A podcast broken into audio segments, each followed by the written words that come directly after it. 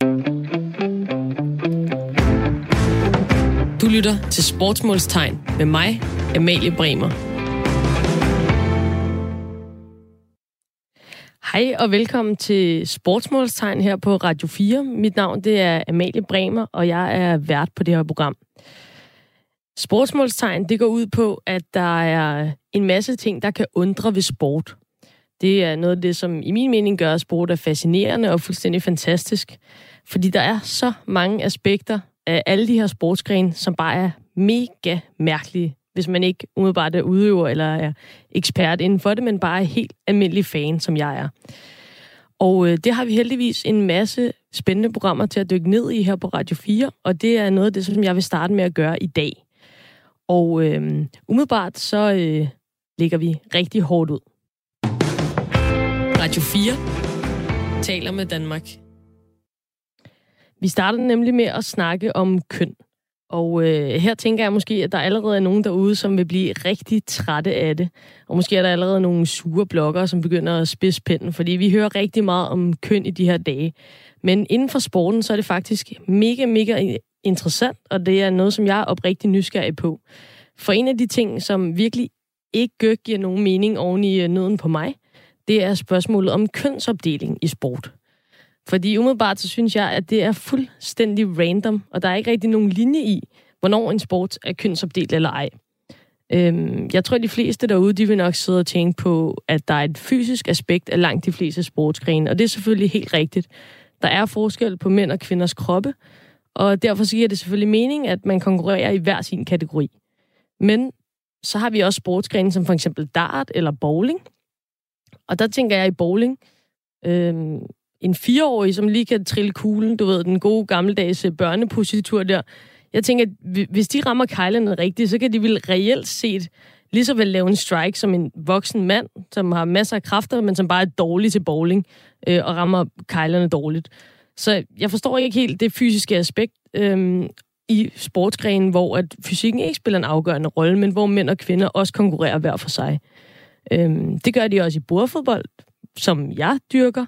Øhm, og, og det er altså virkelig underligt. Øh, hvis jeg tager det udgangspunkt som, som bordfodbold, så tænker jeg måske, at det er startet som en eller anden form for misforstået hensyn til kvinderne. Der er måske ikke lige så mange, der dyrker det, og så er der nogen, der engang har tænkt, jamen hey, lad os lave nogle, nogle konkurrencer kun for kvinder, så kan de fem kvinder, som dyrker den her sportsgren, de kan få lov at hygge sig derovre, men i virkeligheden, så vil man jo bare gerne være med i den store, fede turnering, hvor at der er hundredvis af spillere med, eller tusindvis, hvis det er nogle andre større sportsgrene.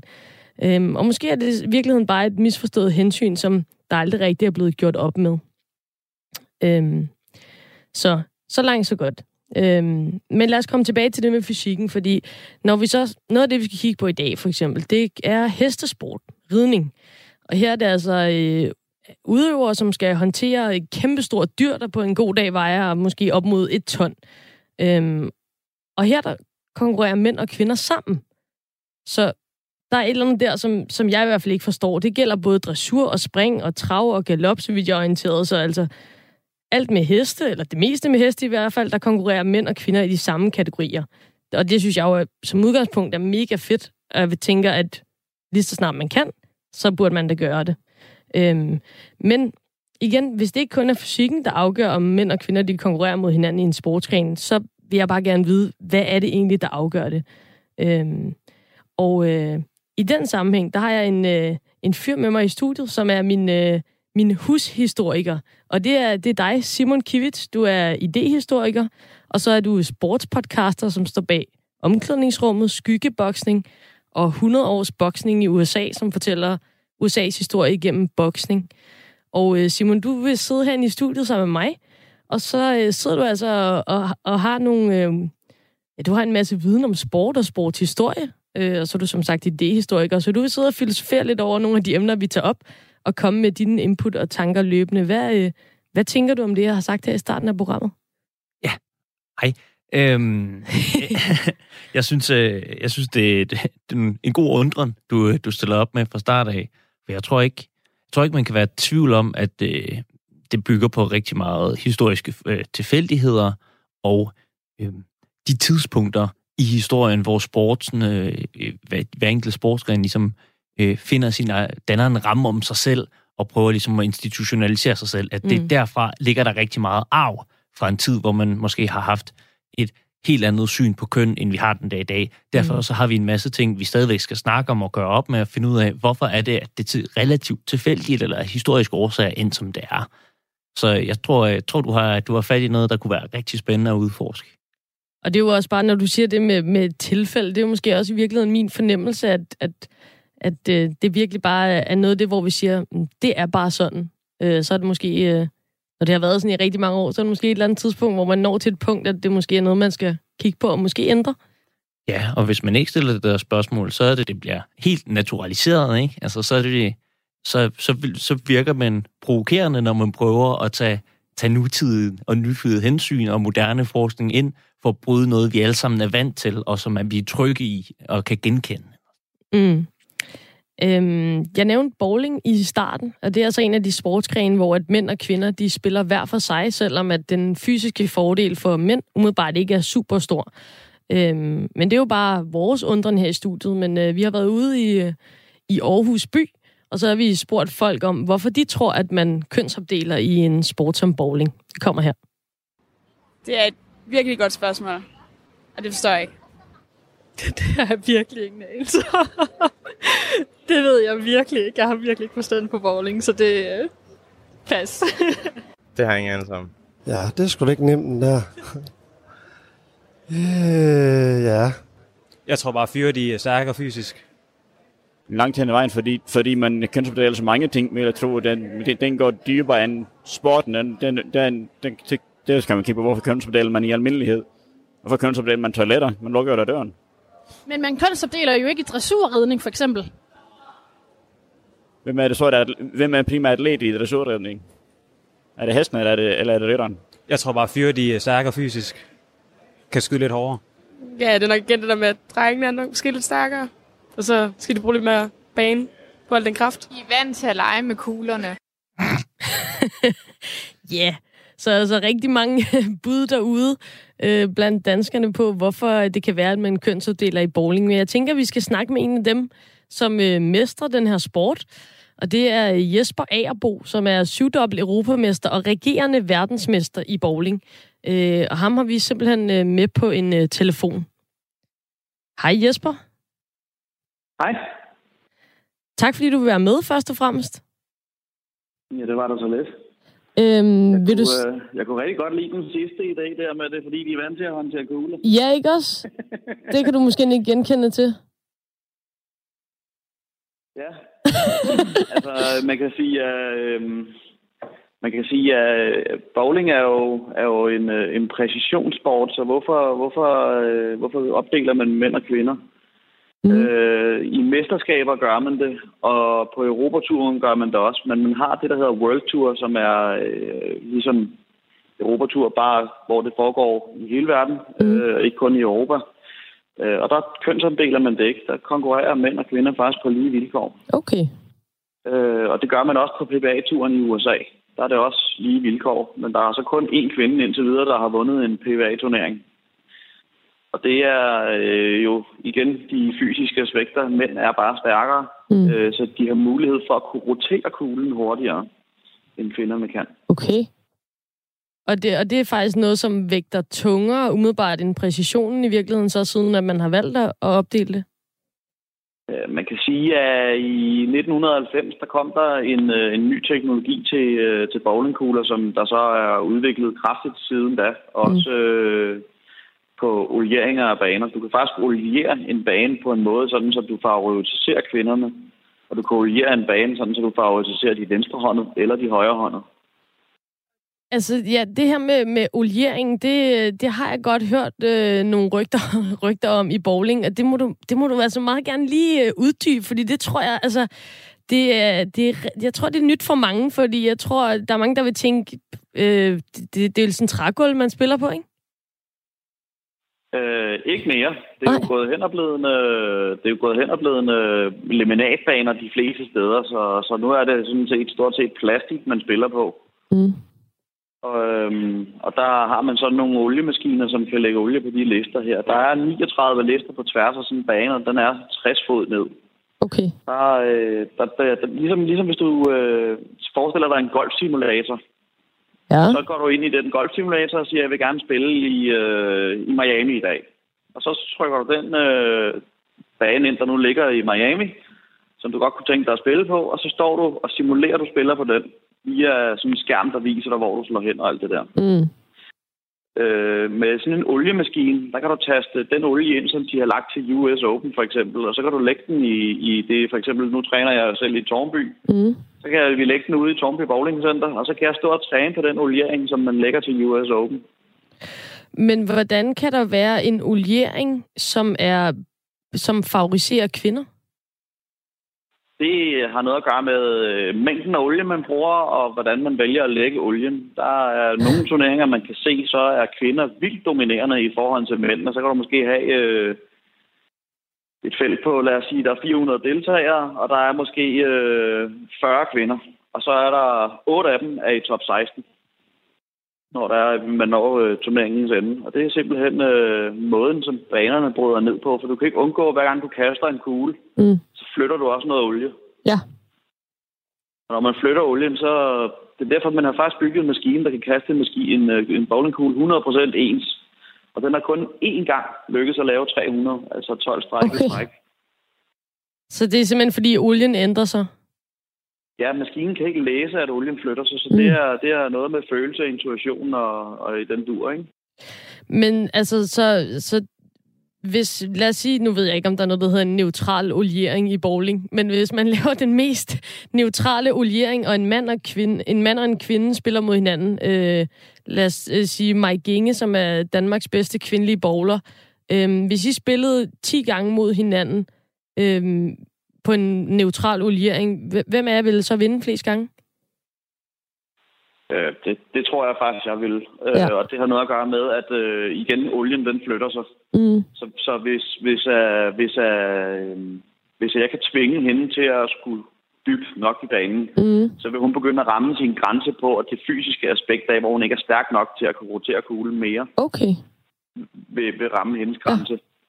Øh, hvorimod, at hvis uh, vi spiller på neutral bane, øh, som, hvor det ikke forandrer sig særlig meget, så man ikke skal dybt og spille i banen, Mm. jamen så er det hendes præcision mod min præcision. Så kan hun lige så godt vinde flest gange, som jeg kan vinde flest gange. Okay, men i og med, at man, altså man kan lægge den her olie, så man skal have den større rotation på, så er det faktisk det faktum, at du er en mand, der giver dig en fordel i forhold til en kvinde, som i princippet ellers skulle være lige så dygtig som dig. Altså, mig er jo øh, specielt dygtig kvinde, faktisk, fordi hun er rigtig god til at justere hastigheden. Okay. Så hun, øh, hun kan faktisk følge læ- længere med på, øh, på altså, øh, flytte ind i banen og skal skrue det mere, fordi hun er så god til at... Altså, hun mestrer simpelthen den her hastighed, Mm. øh, som gør, at øh, jo lavere hastighed du har, jo mere skru kan du også få på i princippet, ikke? Okay, ja. Øh, og, det, øh, og det gør faktisk, at i rigtig mange tilfælde, lige hvad mig angår, så, øh, så kan hun faktisk slå de fleste af herrerne. Og, og den her oliering, er det noget, som spillerne ligesom selv vælger, eller hvordan, hvordan, altså kan du for eksempel sige, nu skal jeg spille mod den her person, jeg ved, at det her det er en oliering, som de ikke så godt kan lide, og så lægger du den oliering ud, eller hvordan foregår det? Nej, det er turneringerne, som lægger en, øh, en olieprofil op, øh, ud fra, hvor, hvor svært de gerne vil have det, hvor lette scorerne, hvor høje scorerne skal være. Ja. Du kan oliere baner så let, så øh, jeg var lige ved at sige med bind for øjnene, man kan stå og, øh, og, og lave rigtig mange. Ikke? Altså, og du kan lægge en olie, der er simpelthen så svær, så den mindste fejltagelse, den kan man se nede ved kejlerne, og så rammer man ikke noget, så ligner vi ganske almindelige husbowlere, selvom vi er, vi er proffer, ikke? Så ligner du mig ude i Bella- Bellahøj øh, Centeret på en lørdag aften. Det, det er rigtigt. Ah, må- måske ikke så sløj. Nej, og, der, og der, man kan sige, at der tager man jo lidt viden ud af og, og propper flere tilfældigheder ind i, når der er. Lad os nu bare sige, at du ikke valgte at oliere en bane, Ja. og du bare simpelthen baskede den af. Så vil, øh, så vil jeg kun være lidt bedre end dig. Okay. Men hvis jeg Interessant. Olieret, hvis vi fik olieret banerne, så kan du oliere banerne til vildt høje score, eller Mm. noget, som bare er svært. Ikke? Mm. Øh, jeg har på et tidspunkt en, som øh, påstod, at det ikke var sandt, og der øh, ude i Glostrup for sjov skyld, øh, plejede de at have rigtig, rigtig lette baner. Så øh, jeg prøvede at tage de der øh, bind med, man kan få fra, øh, når man er i flyver, du ved, sådan nogle natbind man kan sætte på øjnene. Og så tog jeg simpelthen og prøvede at spille en enkelt serie med sådan en for, med bind for øjnene. Og der, øh, der skød jeg 2,89. Det jeg vil sige, det er el... Pænt godt, er det ikke det? Jo, men igen, det er fordi, at så spiller jeg bare på følelsen og fornemmelsen. Okay. Øh, og, og ved, at hvis, hvis, hvis min teknik er i orden, så skal det nede i kejlerne mm. følge med. Øh, og den eneste regel var bare, at hvis der var noget, der var der ikke væltede, så måtte jeg jo kigge, hvad det var, der ikke væltede. For ud fra, hvad der ikke vælter, så kan jeg lave mine justeringer. Interessant. Jamen, ved du hvad, Jesper? Jeg tror, jeg vil, øh, jeg vil sige mange tak for at gøre os øh, klogere på det her. Øh, der åbnede sig rigtig mange nye døre inden for øh, bowling op i øh, hovedet på mig i hvert fald. Så øh, tusind tak, fordi du var med her. Nej, ja, ja, nogle ting bliver jeg mere forvirret over, men, øh, men nogle ting bliver jeg også meget klogere på. Så tusind tak skal du have. Det var i orden. Kan du have det godt? I lige måde. Hej. Det var da max interessant at høre, at der er sådan en kraft yderste instans Helt i forhold til, vildt. hvor langt man skulle, skulle kaste. Det, det var et element, jeg i hvert fald ikke var bevidst om. Ja, det åbner jo, altså, jeg ved ikke, altså, al respekt til bowling, og endnu mere respekt til bowling, end jeg havde i forvejen lige nu, fordi der findes jo så åbenbart mega store taktiske elementer i forhold til at skubbe den her oliering i forhold til ens modstander og sådan noget. Det er jo helt... Ja, det er jo et kæmpe taktisk spil lige pludselig. Åbenbart. Så, altså, alt det, vi måske ved i forvejen med curling, fordi danskerne har været gode til det, eller ja. sådan, det kan måske så alligevel overføres til fra isen til olien. Ja, fra isen til olien, ja. Og det er allerede der, at jeg, øh, er jeg blevet klogere. Nå, jamen, øh, der kan man bare se. Radio 4 taler med Danmark. Nå, Simon, jeg synes, vi skal øh, gå videre til øh, en anden øh, sportsgren. Ved jeg ikke engang, om man kan kalde det. Øhm, jeg tænker på skak. Hvad, hvad, hvordan vil du kategorisere skak i den her sammenhæng? Er det, er det et spil? Er det, det ligger vel et eller andet sted derimellem? Ja, det er jo det i virkeligheden, hvis man skal definere, hvad sport er, så, så er der ikke, ikke nogen for særlig klare regler for det. Ikke? Man, mm. man plejer at sætte sådan fem forskellige, forskellige kategorier op for at sige, hvornår lever noget op til det. En af dem vil have noget at gøre med fitness og øh, fysisk performance og sådan noget, men det lever skak måske ikke helt op til. Det har vi lige fået at vide, bowling lever op til, med at man skal peak-præstere med kraft i øh, kast. I den grad. Øh, men øh, jeg, jeg gider ikke stille mig som øh, klar overdom om, hvad der er en sport og ikke en sport. Det, øh, det Ej, synes jeg er unødvendigt. Så får du også bare en masse skakspillere på nakken. Det går, det går ikke. Øhm, med hensyn til skak, så tænker jeg jo, det er, det er som, som vi lige snakker om, det her hjernespil. Der er ikke rigtig noget fysisk aspekt i det. Alligevel, så, så, så, så er jeg i hvert fald aldrig stødt på nogle kvindelige skakspillere i, i professionel eller konkurrenceskak. Øhm, så, øh, og, jeg, og jeg er egentlig ret spændt på, er det, er det opdelt? Fordi det, det er det som sagt, det er næsten det meste. Så øh, derfor så har vi ringet til Thomas Vestergaard, som er pressechef i øh, Dansk Skak Union.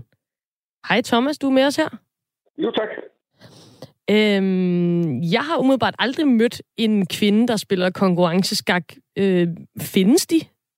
Det gør de bestemt. Vi Fedt. har ikke så mange af dem. Øh, det er sådan, at i Dansk Skak Union, der er der 4.000 medlemmer men kun 150 af dem er kvinder. Okay. Og på verdensplan, der har der været for nogle år tilbage en, en, en, en kvinde, Judith Holger, der var helt oppe og være i verdenseliten. Hun mm. var nummer 5 i, fem i verden på et tidspunkt. Så de kvindelige skakspillere findes, men der er desværre ikke så mange af dem. Nej. Og hvordan øh, foregår det så med hensyn til kønsopdeling? Er det noget, I opererer med? Ja, man kan sige, at på en lidt positiv særbehandlingsmåde er det. Det er sådan, at i alle turneringer, der kan snakke man om, at der er øh, en åben række, for eksempel ved OL. Mm. Og så derudover er der så en kvinderække. Og det er sådan set for at få nogle flere kvinder til at spille skak. Ja. Judith Polker for eksempel, da hun spillede øh, OL for Ungarn, som hun kom fra, der var hun på holdet i den åbne række. Hun øh, ville ikke spille med de andre kvinder. Hun var simpelthen for god, synes hun, ja. øh, til det. Så man kan sige, at det, det er en ekstra mulighed men det er ikke nogen begrænsning, vi har i skakken. Nej. Og det er det samme i Dansk Skakunion, hvor vi holder mesterskaber for kvinder. Øh, men det er som øh, nogle ekstra turneringer. Kvinderne er hele tiden velkomne, skal vi sige, til de almindelige turneringer, hvor der er adgang for alle. Så, så i et forsøg på at bryde den her barriere med, at ja, der er så få kvinder, mm. så kommer der nogle ekstra muligheder for kvinderne, men ingen begrænsninger. Er det jeres... Øh, altså, nu, nu spiller jeg selv bordfodbold, og der, der har vi det på samme måde. Der er ikke særlig mange kvinder, der spiller, og derfor så laver man nogle særlige øh, kategorier for kvinderne, der lukkede turneringer, og, og vi er så også in, inviteret til at spille med mændene. Men umiddelbart, så, så tænker jeg, at altså, det kan godt være lidt et et misforstået hensyn på en eller anden måde. Jeg ved ikke, hvordan jeres spillere reagerer. Altså, er de glade for de her mindre kvindeturneringer, eller, eller har de egentlig, som, som hende du nævner, har de bare lyst til at måle sig mod de allerbedste hele tiden? Jeg vil sige, at, at langt de fleste, de synes, det er helt i orden, at der mm. kommer en vis særbehandling, fordi vi jo, det er også rigtig kedeligt, at der ikke, hvis der ikke er nogen kvinder med i vores turneringer, Selvfølgelig. Så, er der, så er der nogle enkelte, kan man sige, kvævlanter, der siger, jamen det er på lige fod, øh, så kan de, de jo bare blive bedre til det, så er der ikke nogen grund til, at, at de skal have nogle fordele, kvinderne. Men, men altså sådan synes jeg, at, at øh, generelt set, hvis man gerne vil fremme noget, så synes jeg, at, at give, give ekstra muligheder det er ikke at diskriminere eller noget. Nej. Det er netop øh, at, at forsøge at få forvent en udvikling, man helst ikke vil have. Så, så langt, langt de fleste skakspillere, de synes, det er i orden, at, at, sige, at der bliver øh, smidt flere penge efter kvinderne, sådan så de også kan komme til olympiske lege, og at de også har deres øh, individuelle mesterskab som, som noget ekstra. Og hvordan kan I så se, at der er, altså kommer der flere kvinder til i ja, både dansk og international skak? Ja, vi kan faktisk se det, og det er egentlig, og vi kan se det bedst på, skal vi sige, på øh, juniorskakken. Mm. Lige nu er det sådan, at øh, øh, i nogle af vores mesterskab, landslæggende mesterskaber, øh, hvor øh, drenge og piger selvfølgelig konkurrerer på lige fod, der er Danmarksmesteren, det er faktisk en, en pige. Ja. I, I nogle af de yngre klasser. Og det okay. giver jo også et, et rigtig godt håb for fremtiden. Ja. At, at hvis vi kan fastholde øh, pigerne til at spille skak, øh, så smitter det jo også af, sådan så at, at når øh, andre piger kan se, at oh, pigerne kan sagtens klare sig på lige fod med drengene, jamen så vil jeg da også godt være med til den her sport. Så derfor har vi store håb for fremtiden. Øh, og jeg fortæller, at, at i København, øh, Københavnsmesteren i den mm. yngste aldersgruppe under 8 år, det er en femårig pige. Okay, hold da op. Så det er, det er sådan nogle, ting, nogle små, små hvad det, ting, som gør, at vi er lidt optimistiske med at få forventet udviklingen. Så, så der, der er simpelthen en, øh, en, en børnehavepige derude, som uh, sidder og slår uh, sådan nogle tre, tredje klasser i, uh, i skak? Ja. Hende kan jeg godt lide. I, I en turnering, hun var med i, der måtte hendes forældre de måtte have en pude med og lægge på stolen, så hun kunne nå op til bordet ja, for at spille. Og da hun så kom op i en rigtig højde, så havde hun altså ikke noget problem med at slå drengene der. Sådan. Okay, jamen ved du hvad, øh, Thomas, det var øh, et godt input fra øh, skakkens verden. Jeg synes, det, det er interessant at høre. Lige, lige en sidste ting, altså...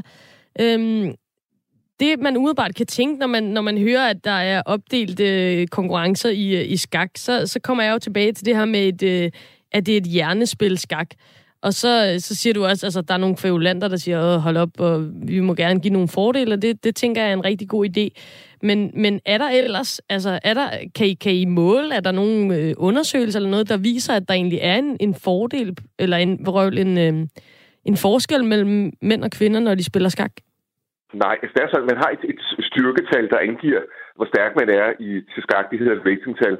Og øh, hvis man tager gennemsnittet af, af kvinder og gennemsnittet af mænd, så mm. er det stort set det samme. Der er bare færre der kvinder, der spiller skak. Så okay. vi, har ikke no- vi har ikke nogen, at vi kan komme og sige med, at det er en videnskabelig vis, at, at mænd skulle være bedre til at, at spille skak.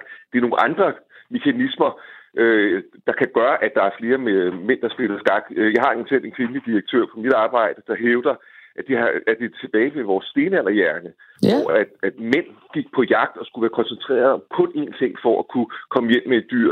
Når de så kom hjem med dyret, så stod der altså en kvinde, øh, der passede børn, passede husdyr, og skulle have en masse bolde i luften på samme tid og multitaske. Og hvor at og også der var nogle sociale ting, hvor at, at mænd, skal vi sige, er bedre til at fokusere måske lige for det der jagtmoment. Jeg ved ikke, om det holder, men det kunne være en forklaring på, at skak mere appellerer til, til mænd end til kvinder. Og hvad, hvad, hvad er dit personlige take på det? Tror du selv på den? Ja, altså, jeg, jeg ikke om, hvis vi kunne løse det, så, så ville vi jo gøre noget. Jeg tror faktisk, at det der med, at, at skak, når vi spiller det, er meget individuelt og ikke så socialt. Man sidder jo og spiller for sig selv. Det, det tror jeg er det sociale element, som vi selvfølgelig har udenom skakken, men ikke når vi spiller. jeg tror faktisk, at det øh, kan være en af forklaringerne på, at, at, øh, at kvinder ikke, ikke bliver så optaget af det, af det som mænd. Tusind tak skal du have, Thomas. Velkommen. Hej. Hej. Nå, Simon. Hvad, hvad siger du til sådan en? Hvad siger du til sådan en? Ja. Hvad tænker du derovre? Ja, det er i hvert fald... Jeg tror, det sidste, det sidste han siger, der med, at, at der er måske nogle sociale forventninger til, hvad man laver, hvilke aktiviteter man tyrer til, om det er individuelle øh, aktiviteter, eller om det er større sociale aktiviteter. Mm. Der er helt sikkert en kønnet forventning, der er forskellige. Det tror jeg ikke, der er tvivl om. Det gode er, at man behøves ikke øh, trække det tilbage til sådan noget biologisk, social, darwinistisk savannetænkning for at forklare, at det er sådan en forskel, man ikke kan ophæve. Den ligger i vores kroppe som instinkter eller sådan noget. Det tror jeg, det tror jeg er noget... Den, den køber du ikke i hvert fald. Nej, det må han nok gerne sige til sin øh, direktør, hvis han tør det, at det er noget fis. vi, kan, vi kan godt lave meget, meget gode og grundige analyser og forklaringer, der også giver rum til, at øh, vi faktisk godt kan lave forandringer i den her verden, mm. og mm. i forhold til de forventninger, vi stiller på baggrund af køn til hinanden. Og hvad, hvad tænker du om det her? Fordi jeg synes jo, jeg synes egentlig, det er meget interessant, når, når mit øh, personlige udgangspunkt egentlig var, at det, det nogle gange kan være et misforstået hensyn, det her med at, at give særlige fordele til det ene eller det andet køn. Øhm, men, men måske er han egentlig ret i, at, at det er jo noget, der fordrer, at der kommer flere øh, skakspillere i det her tilfælde. Hvad, hvad, hvad tænker du om den tankegang? Ja, øhm, ja jeg tror, jeg synes, det lød som en, en mega positiv måde, han har bygget op på. Hvis de har nogle tal, der ser, at, at der, er, der er en udfordring i, at øh, det er 250 kvinder ud af 2.000 medlemmer, der, der spiller skak, øh, og de har en interesse i at sige, at det her det er altså en sport, der er tilgængelig for alle, uanset køn og så videre, mm. øh, så er det jo oplagt, at man ligesom må prøve at lave nogle indsatser, hvor det er, at, øh, at hvad skal man sige, på, man mødes øh, og siger, at det her det er altså også et rum, hvor vi kan høre til. Og det kan jo godt starte med, at vi siger, okay, nu sætter vi os i et kvindefællesskab og prøver at, at udforske det her.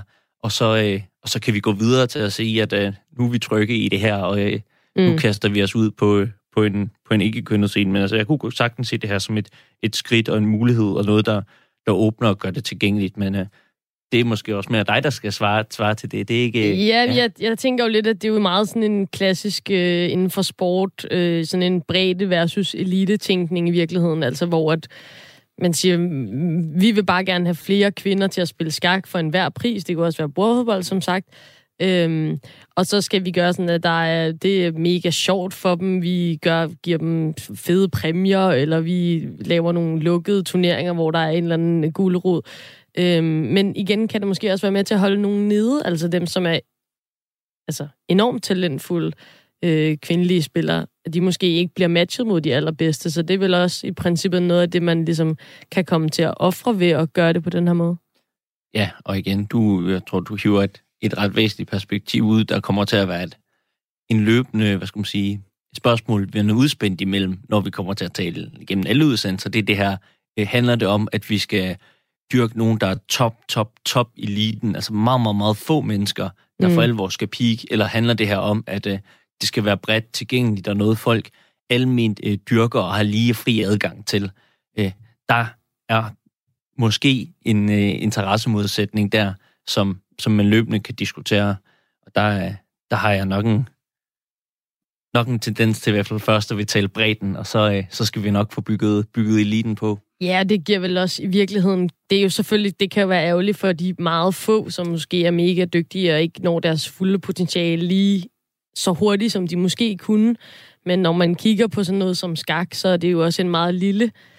Øh, ja, 4.000 spillere var der i, i Danmark, øh, så det er vel også noget med, at der skal bygges på, som du siger, fundamentet skal være på plads for de mange, og så er der så nogle få, der kan blomstre oven på det, tænker jeg. Nå. Øhm. Men ellers, hvis vi, hvis vi lige skal, sådan, skal lukke skakken af og sige, ja. at køn faktisk ikke er vigtigt, er en sjov historie. Jeg har engang, øh, engang øh, hørt, øh, hørt nogen snakke om, dengang øh, før, øh, før murens fald, øh, da ja. det var Østblokken. Der jeg troede, vi var færdige med skak, men nu kommer yeah, du med, nu graver du guld frem. Det er færdig med, med skak.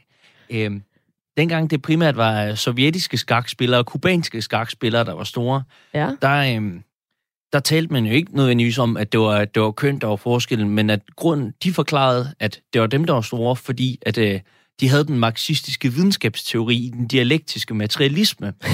og at øh, det krævede, at man kunne forstå verden ud fra den dialektiske materialisme, for at man kunne forstå og spille skakket, hvordan man kunne forstå bevægelserne. Og Der skal du måske lige uddybe den dialektiske ma- marxisme, materialisme. Ja, Øh, allerede her har du tabt mig fuldstændig. Ja, men det, var- det var lige bare pointen, at påstanden, øh, så kan det godt være, at den lyder, lyder lidt, øh, lidt vild og akademisk i den men af. lige netop det her med, at det her det handler om en metode, det handler om at forstå bevægelser øh, i verden, som bliver oversat til øh, skakbrættet, forstå modstanderens ja. træk på en bestemt måde, og øh, ja, øh, sætte sit spil op efter det. Mm. At det var den måde, de analyserede politik på øh, over i Østblokken med en, en klassisk marxistisk filosofi, som de kunne overføre til skakbrættet, var deres påstand og forklaring på, hvorfor det var øh, lige netop Østblok øh, øh, skakspillerne, der var mægtigere end de vestlige skakspillere. Hold da op. Jamen ved du hvad, så fik vi den med, Simon. Jeg er glad for, at du fik den ud af dit øh, system og på en øh, god snak om øh, skak. Radio 4 taler med Danmark. Ved du hvad, Simon, vi hopper øh, lige direkte videre, fordi vi har en, øh, en, øh, en person med på øh, telefon her. Det er Mark O. Madsen, der er MMA-kæmper i øh, UFC. Hej, Mark. Øhm, det, som øh, jeg gerne vil spørge lidt dig om, det er, fordi jeg prøver at aflive nogle myter i det her program. Nogle øh, myter inden for sport. Øh, og der er jo den her myte med, at, øh, at sportsøvere ikke øh, så gerne må have sex, inden at de skal øh, lave en stor præstation. Øh, og der vil jeg jo rigtig gerne spørge dig, øh, plejer du at øh, knalde før en kamp? Jamen, det var et godt spørgsmål. Tak. Øh, jeg, øh, jeg kæmper jo i vægtklasser, så jeg skal være helt ærlig at sige, øh, når jeg nærmer mig kampen, så er mit fokus på at komme i vægt. Så det er ikke lige sex, jeg går og tænker på. Det er sgu nok nærmere en sneakers, jeg, øh, jeg sådan går og, og hunger efter. Så øh, det er ikke noget, jeg egentlig har tænkt så meget over. Jeg har godt hørt myten, og, og er klar over, at, at der er nogen, der sådan har helt specifikke ritualer omkring det. Øh, det er ikke noget, jeg sådan har tænkt så meget over, men øh, jeg kan i hvert fald sige, at mit fokus det ligger på at komme i vægt, øh, når, jeg skal, når jeg skal kæmpe.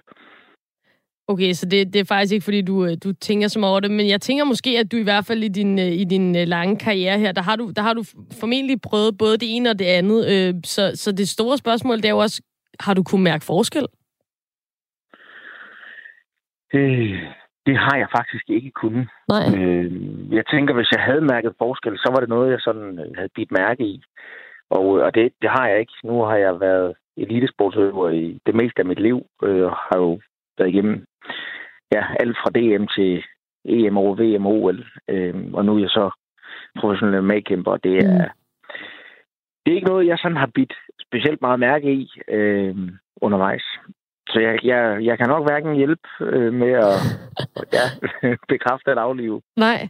Men, men altså, ja, der er, jo, der er jo netop den her myte, og det er jo også grund til, at vi spørger, fordi det er jo, det er jo også noget, sådan, man hører over mange omgange, men, men, men hvad er sådan din tanke, selvom du ikke lige kan bede eller afkræfte? Hvad, hvad, du, du kender din krop super godt. Hvad, hvad tænker du, at, kan der være noget om snakken? Øh, ja, altså så dykker vi vel ned i sådan min, min mere sådan sportslige tankegang. Altså mm. det er klart, skal man ud i en, øh, en marathon-omgang på øh, en halv time, og det, Jeg troede lige, du snakkede om en kamp, men jeg er med nu. Ja, super. ja, ej, okay. En halv time, det er også en ordentlig... Ja, det er en marathon-tur, ikke? Men øh, jeg, jeg siger bare, hvis man er oppe i det omfang, og, og man formår at præstere i, i det omfang, så, øh, så er det da nok noget, man skal vælge ikke at gøre lige før en kamp, fordi det er jo, det er jo noget, der... Så er du helt færdig bagefter. Ja, det kan koste lidt på energikontoen, ikke? Så, øh, men øh, du kan jeg godt røbe her, der ligger jeg ikke, så, så, så på den måde har jeg ikke rigtig bidt, bidt mærke i det heller. Øh, men, øh, men der er der selvfølgelig nogle ting og nogle tanker, man skal, man skal gøre sig der. Øh, for det er jo klart, altså har man forberedt sig på, på en sportslig præstation, så er det selvfølgelig i selve den sportslige akt, øh, præstationen skal ligge. Og så skal den selvfølgelig ikke øh, bruges på, på alt muligt andet. Øh, det er i hvert fald mit sådan elitesportsmæssige øh, Take på den. ikke? Ja. Og hvad, har, du- har du nogensinde øh, mødt den her myte selv? Altså har du nogensinde haft nogle trænere, der har sagt til dig, nu skal du holde fingrene fra øh, din dame, han har sagt kone, kæreste? Øh, det har jeg faktisk ikke. Øhm, nu har jeg jo en, en karriere i brydning, øh, mm. før jeg kastede mig over i MMA, og det er, det er ikke noget, vi har praktiseret eller i talesat i, man kan sige, den, den del af, af sportsverdenen. Øh, men altså, jeg, jeg, har da, jeg har da læst om det og, og har hørt øh, flere forskellige, have, have mange forskellige holdninger til det. Ja. Øh, så, så jeg kan da fuldt ud genkende, at, at det er en, øh, en myte eller en, noget, der er en holdning til i, i sportsverdenen. Ja. Jamen ved du hvad, Mark, øh, tak for, for din ærlighed først og fremmest, og, og for dit take på, øh, på den her myte. Jamen, øh, velbekomme. Tak fordi du var med. Ja, tak. Radio 4 taler med Danmark. Sport, det er rigtig mange ting for øh, os fans og tilskuere. Det er store følelser, det er glæde ved succeser og sejre, og så er det øh, sorg ved nederlag. Øhm, os fans, vi elsker de allerstørste øjeblikke, og vi svælger i resultaterne, og det, som det ligesom slutter af med slutproduktet, det er det, vi elsker, og det er det, vi kan vende tilbage til igen og igen. Men for dem, som giver os de her store øjeblikke for udøverne, så ligger djævlen tit i detaljen, og selv den mindste afvielse fra det normale, den rutine, de har tilrettelagt til træning eller til kamp, det kan altså gøre udslaget i aller sidste ende. Hvert evig eneste sekund, det er timet og tilrettelagt både i deres hverdag og i kamp. Men hvordan reagerer de så, når det uforudsete sker? Når naturen for eksempelvis kalder midt under en præstation, og de må træde ud af det der ekstremt planlagte, fordi de simpelthen bare skal på toilettet. Øhm, det øh, er måske en lille smule latrinært, men det er også noget, som jeg tænker har rigtig stor indflydelse på øh, nogle af de her helt store præstationer. Så det her øh, sportsmålstegn, det vil vi altså undersøge i dag. Der er selvfølgelig rigtig mange sportsgrene, hvor man ikke præsterer over særlig lang tid, for eksempel fodbold eller håndbold, så kan man klare det i pausen. Men øh, der er altså også øh, maraton og Ironman, der er folk, der kører Le Mans, der er folk, der spiller tenniskampe i mange, mange timer, der er cykelryttere, der cykler øh, derude af mange, mange, mange hundrede kilometer. Øhm, så Simon, hvad, hvad, hvad tænker du om det her sportsmålstegn? Jeg ved, du har en, en lille anekdote, der blandt andet øh, involverer Tycho Brahe. Ja, øh, altså, det skulle være argumentet for, at det, det her det faktisk er vigtigt at tage alvorligt, øh, ellers kan det gå grueligt galt. En af de mange, og måske for mange, konspirationsteorier, der findes omkring, hvordan denne danske astronom Tycho Brahe, han døde, gik jo lige ned på, at øh, han ikke tissede i fem dage, efter at have holdt sig øh, til et middagsselskab. Så det kan altså gå grueligt galt, hvis man ikke tager det her alvorligt. Det var en, hans elev Kepler, der havde den teori. Han havde nok bare øh, nyresvigt og type 2 diabetes, men det er en anden sag. Men altså, vi kan godt sige, altså, vi kan jo næsten konkludere, at det er altså ikke særlig sundt at holde sig, og det tænker jeg i hvert fald ikke, det er, hvis man skal præstere rigtig meget. Øhm, men til at gøre os lidt klogere på det her, så har jeg øh, Annika Langvad med på en uh, telefon. Annika er uh, cykelrytter og femdobbelt verdensmester på mountainbike, og altså rigtig god på de her maratondistancer. Annika, er du med os? Ja, det er jeg. Hej. Hej. Tak fordi vi må ringe dig op. Jeg starter uh, lidt bare med det åbenlyse. Har du nogensinde tisset i dine cykelbukser? øh, jamen, øh, lad os øh, gå direkte til sagen, og ja, det har jeg. Og hvordan, øh, altså du kører både landevej og også mountainbike, og i, i landevejscykling, det er måske det, som de, de gængse sådan, sportsfans ser mest. Der ser man jo tit, at mændene, de lige øh, jeg kan liste den ud til siden og klare det, mens de er på cyklen. Men hvad gør I kvinder? Jamen, øh, ja, ja, vi kan jo så af god grund ikke lige så nemt liste den ud af buksen til siden. Øhm, så enten så bliver så foregår det simpelthen i buksen på sadlen, eller også så, øh, hvis det er landevejsløb, og der ikke sker helt så meget, hvis det er, et, det er et løb, der er meget taktisk, og der måske ikke sker så meget i starten, men, men folk som mere ved, at de skal spare sig mod finalen, jamen, så kan det godt blive, blive lavet sådan en fælles konsensus om, at, øh, at, øh, at man lige kan trække ud til siden og, og holde tisepause. Øhm, så der er sådan lidt forskellige ting, man kan gøre. Så, så det sker simpelthen i, øh, i kvinde, kvinde landevejsløb, at der nærmest er sådan en fælles tissepause for hele feltet? Ja, jeg har faktisk desværre ikke selv oplevet øh, øh, sådan en, en tur i busken. Øh, de landevejsløb, jeg har kørt, der, øh, der har tempoet og, og det hele været lidt mere hektisk, så der har faktisk ikke, der har ikke været sådan øh, optræk til, til tissepauser. Men jeg ved, at øh, især på etabeløb og på nogle af de længere etaper, hvor der ikke sker helt så meget hele tiden, der, der er der tid til, at man lige kan ja, hoppe ud af busken og lige få forklare det, man nu skal klare. Og tit så er det sådan, så at man lige måske, øh, hvis man lige kender nogen, så kan man sådan lige få lidt flere med ud og, øh, det er måske sådan en ting, piger de går på toilettet sammen. Det gør man i hvert fald også på, på landevejen. Så kan man lige give tegn til hinanden og sige, hey, skulle vi ikke lige, skulle vi ikke lige holde en tissepause? Og så, øh, så tror jeg også, at der er sådan en uskreven regel, at så er det måske ikke lige der, der bliver angrebet. Især ikke, hvis det er sådan, at den, som, som eventuelt er i en, i en føretrøje, øh, holder tissepause, jamen, så bliver der med sikkerhed nok ikke angrebet. Så ja, så, man, øh, så det er ikke særlig god stil. Nej, fordi jeg tænker, altså i, øh, i cykling, altså det, det, det er ikke mange sekunders uopmærksomhed, der skal til, og det tager trods alt noget tid at, at klare sådan et toiletbesøg, øh, selvom det lige er bag en busk.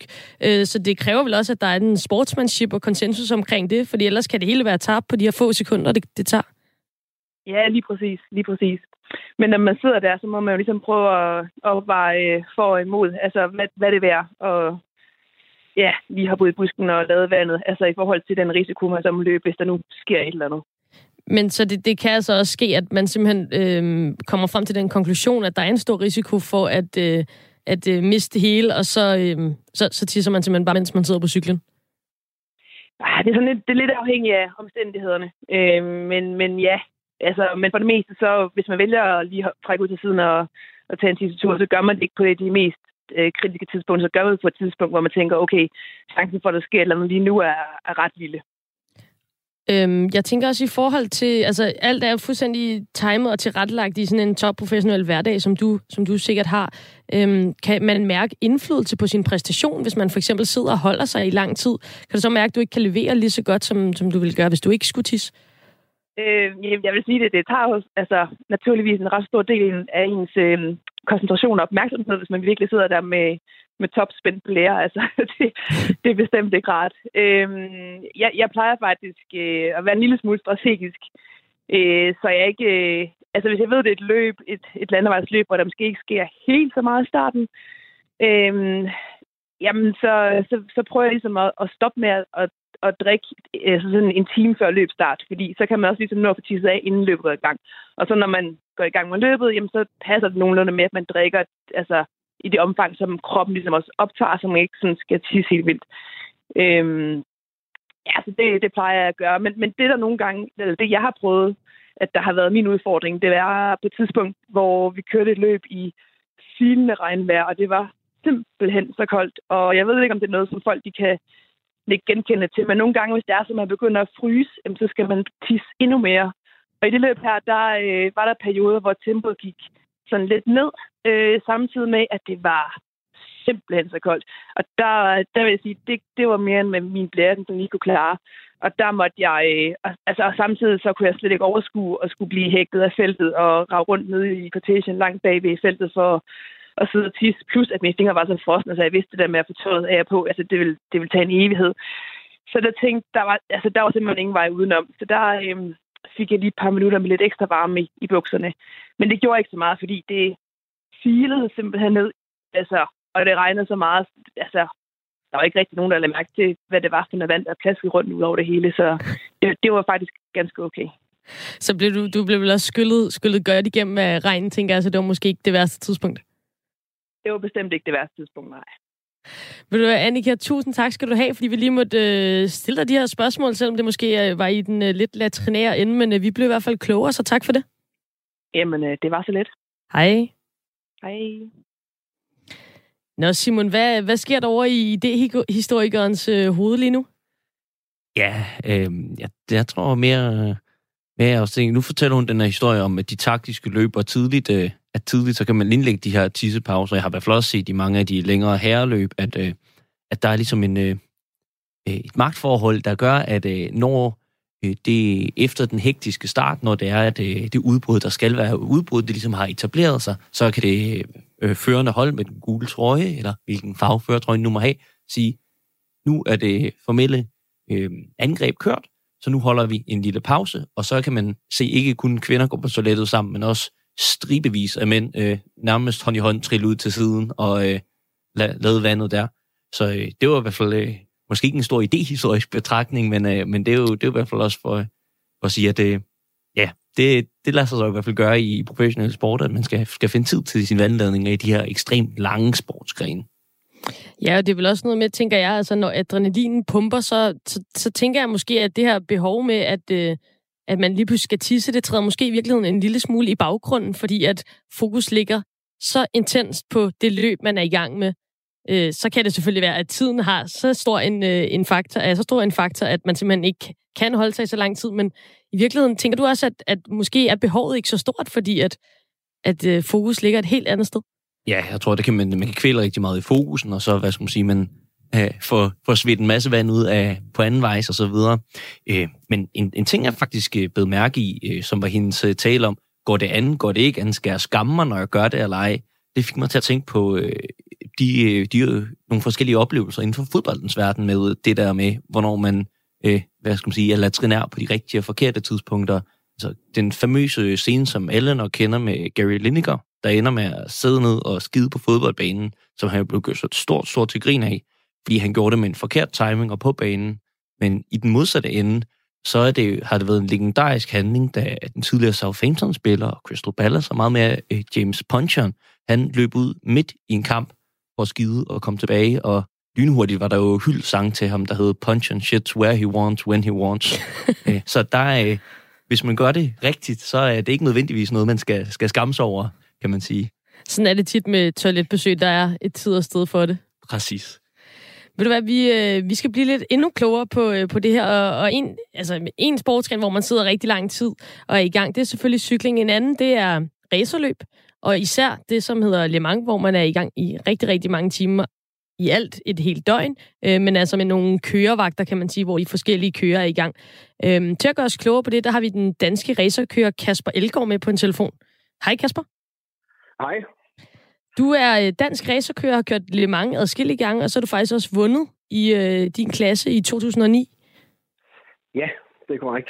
Øhm, hvad gør man som udøver af en øh, langvarig sportsgren, som for eksempel når du er med i Le Mans, når man skal på toilettet? Ja, jeg vil sige, først og fremmest så forsøger man selvfølgelig at, øh, at undgå og, øh, at tisse i bukserne, eller køredragten i det her tilfælde. Men øh, man kan jo faktisk godt komme ud for, at, øh, at man skal tisse så meget, at øh, når man kører derude med over 300 km i timen og skal bremse en bil ned, at det begynder at gøre så ondt, at selerne begynder at spænde så meget, når man bremser og man drejer, at det ikke er behageligt mere. Og, og egentlig også øh, på sigt kan være farligt, hvis man øh, kører hårdt i galt med en fyldt blære, og den springer.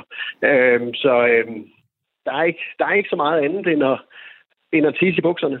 Øh, det er jo ikke øh, det, er ikke det smukkeste, og det er ikke det, det rareste, specielt ikke for ham, der skal i bilen bagefter. Men jeg er sikker på, at øh, alle sætter mere pris på det, end, øh, end hvis, øh, hvis man øh, holdt ind til siden og tog sig en pause. Hvordan, hvordan foregår det helt lavpraktisk, tænker jeg, sådan en holdkammerat der, øh, man har tisset ind i bilen, og så det næste, næste mands tur, giver man lidt heads up, eller skynder man sig bare væk fra gerningsstedet hurtigst muligt?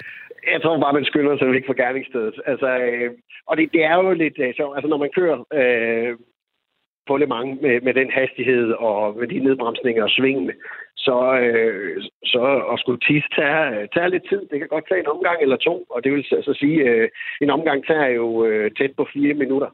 Øh, men øh, der er sådan lige nogle øh, lange tider, ikke, hvor man, øh, hvor man øh, Øh, kan slappe lidt af, og så lige øh, åbne for hanen, og så må man lukke den igen, inden man skal øh, bremse ned, og så kan man åbne igen, når man kommer igennem næste sving. Så det er en udfordring i sig selv. Men nej, øh, jeg tror heller ikke, den, der hopper i næste gang, han øh, har lyst til at høre det. Men køreskift fungerer så hurtigt, at øh, der, er slet ikke, øh, der er slet ikke tid til det. Hvor, hvor lang tid øh, er I i gang af gang øh, på de her kørevagter øh, i Le Mans? Altså, hvor lang tid sidder I i bilen af gang? Ja, det er jo selvfølgelig lidt forskelligt, men øh, man kan sidde helt op til øh, fire timer. Så det er jo, det er jo lang tid, og man, øh, man bruger jo øh, tiden, når man er ude af bilen, til at, at fylde øh, væskedepoterne op så godt som overhovedet muligt. Så øh, det, det kan sagtens ske, specielt om natten, øh, hvor at, øh, mange af de biler, jeg har kørt i, har været åbne biler. Det bliver lidt køligt om natten, og det kan godt gøre, at man, man lidt nemmere føler, at man skal tisse. Så øh, det, det er sket, øh, og jeg vil sige, at øh, jeg har en, en, en, enkelt, øh, en enkelt historie, som jeg, som jeg husker tydeligt. Øh, det var i 2008, hvor vi blev øh, nummer to med Team Essex øh, i vores øh, Porsche LMP2'er. Og øh, jeg kørte øh, om natten, og planen var, at jeg skulle køre øh, det, vi kalder tre stints, det vil altså sige tre tankfulde øh, benzin. Og øh, da jeg kører ud til tredje, på tredje stint, der skulle jeg altså virkelig tisse. Men jeg kæmper mig igennem øh, og, og holder mig og tænker nu, en omgang mere, så kan jeg, øh, så kan jeg komme ind og, og tisse, uden jeg skulle gøre det i køredragten. Øh, men da jeg så kører ind, øh, ind i, i pit og på vej op mod øh, mit øh, mandskab, der kalder ingeniøren øh, over radioen til mig, øh, Kasper, kan du, kan du tage et mere stint? Er dækkene gode nok til at tage et mere stint? Man skifter kun køre, når man skifter dæk og tanker, for ellers så mister man tid. Og, og lige det, der skal jo rigtig meget tids, men altså, man er jo, man er jo klar, og jeg siger, ja, ja, ja, jeg er klar, ja, jeg er klar. Jeg tager, tager et stint mere, ingen problem. Og så kører jeg ud, øh, efter at have fået tanket bilen og kører ud. Og så kan jeg godt mærke, hvis jeg skal komme igennem den her, den her time mere, så, øh, så bliver jeg sgu nødt til at tisse. Og øh, jeg bruger så de næste to omgange på at, at, at få, få tisset af, hvis man kan sige det sådan. Og så punkterer jeg. Og øh, må så direkte køre i pit, og så skifter jeg selvfølgelig køre og, øh, og det hele. Så øh, og, øh, vi havde sådan en, en, en øh, skinnende blå køredragt, og der var sige det sådan, i et pit lane, hvor det er mørkt med øh, kæmpe store spots på en, der er sgu svært ved at skjule, at det havde pisset i bukserne. Åh, oh, den er ærgerlig. ja, men øh, så er det det, og igen, altså, det er jo bare ærgerligt for ham, der hopper i, men øh, vi er jo i fokus og i, i race mode, så øh, det, øh, jeg tror ikke engang, han er mærke til det. Det er først bagefter, når jeg fortæller ham det. Og nu skal jeg lige høre her til allersidst. Har du prøvet at overtage en bil fra en anden, der har tisset i den, inden du skulle ind i den? Muligvis. Men jeg ved det heldigvis ikke. du vil heller ikke vide det? Nej, tak. Kasper Elgaard, tusind tak, fordi du var med her. Ja, det var så lidt. Nå, Simon, så fik vi øh, to besøg med her fra øh, to sportsøvere, som øh, præsterer langvarige præstationer, og som øh, altså begge to har prøvet bukserne, men også ligesom fortalt noget om, at, øh, at det også kan være øh, ret farligt eller uhensigtsmæssigt at, at holde sig over lang tid. Ja, og jeg har lært dig for eksempel, at øh, man skal tisse mere, hvis det er koldt. Øh, det var også ny for mig. Ja, det var ikke en refleksion, jeg ligesom har, har haft. Øh, så, øh, så har han jo nok ret, at øh, det er bedre at dø med lidt tis i bilen, end med en springblære, hvis man nu skulle hvis det skulle gå helt galt, som det jo gør nogle gange. Så, øh, så ja. Eller det er inde som Tycho Brahe. Det, det er jo det. Radio 4 taler med Danmark. Sportsmålstegn, det lakker for, ind, for, mod enden for nu, men øh, inden vi slutter, så skal vi lige øh, aflive en enhjørning. I hvert program, der vælger vi en øh, skør, eller i hvert fald øh, særlig myte fra sportens verden, som vi vil forsøge at be- eller afkræfte her i studiet. Og øh, i dag, Simon, så har vi kastet os over øh, det gode gamle udtryk fra især fodbolden, der lyder, at øh, 2-0 er den farligste føring. Som om, at det altså skulle være farligere eller dårligere for en selv at føre 2-0 frem for 1-0. Umiddelbart totalt uforståeligt. Øhm, så, øh, så øh, vores kollega Louise, hun har spurgt øh, Leif Rasmussen fra øh, øh, som er sportsjournalist på øh, Fyns Stifttidende, om hvor den her myte den stammer fra.